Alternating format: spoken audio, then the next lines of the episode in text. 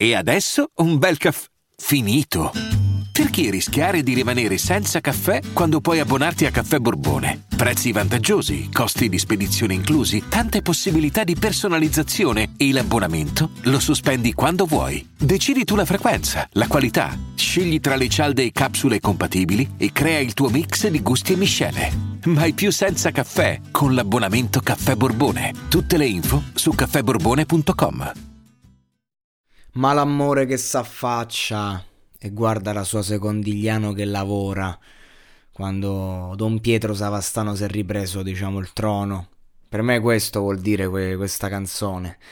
Quando la sento, l'immagine che mi viene è appunto direttamente da Gomorra, ovviamente, e diciamo che era il 2015 e stava iniziando l'ondata di rapper napoletani che poi ha portato a quello che oggi, cioè, praticamente Napoli è una terra a sé.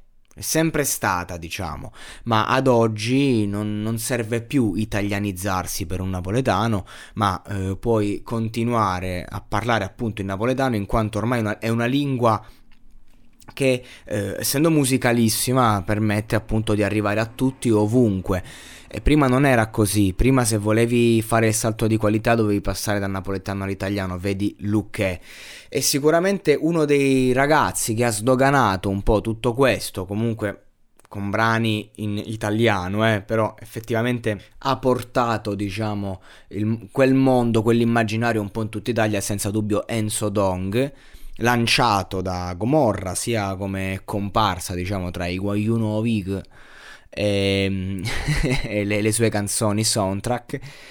Però ecco, Enzo Dong secondo me ai tempi era più in forma che mai. Io personalmente lo preferivo proprio, cioè, di brutto, perché stava carico, stava in fotta, ti faceva ste canzoni completamente disorganizzate, che in pieno ritornello magari ti parte con Enzo Dong o con le sue frasi, o come in Iguain che sul finale fa tutto un monologo. Ma anche qui, cioè, a me piaceva veramente molto questa sua disorganizzazione, questo suo comportamento fuori dagli schemi, fuori di testa anche, no? Al di là che poi come persona lo non lo sia, perché a me sembra comunque un ragazzo a modo, un ragazzo sveglio, però ecco, ai tempi magari un po' criticato perché si faceva portavoce di Secondigliano, e insomma farsi portavoce di Secondigliano è pesante, non è proprio una carica, cioè, devi essere o qualcuno oppure un perfetto nessuno che non abbia, diciamo, come si dice, una reputazione magari, no, che uno ti sputtana, questo per intenderci. Enzo Dong era perfetto perché fondamentalmente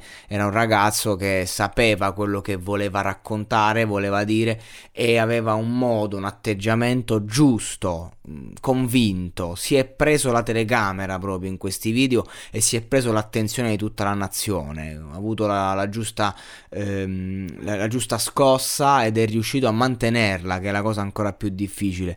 Infatti Enzo Dong è bello forte, fondamentalmente. Oggi fa dei brani che non sono proprio i miei preferiti, però comunque sta là, fa il suo. Poi c'è il cambio, però io l'ho sempre preferito qui, nella sua purezza, nel racconto della sua Napoli, quella ai margini.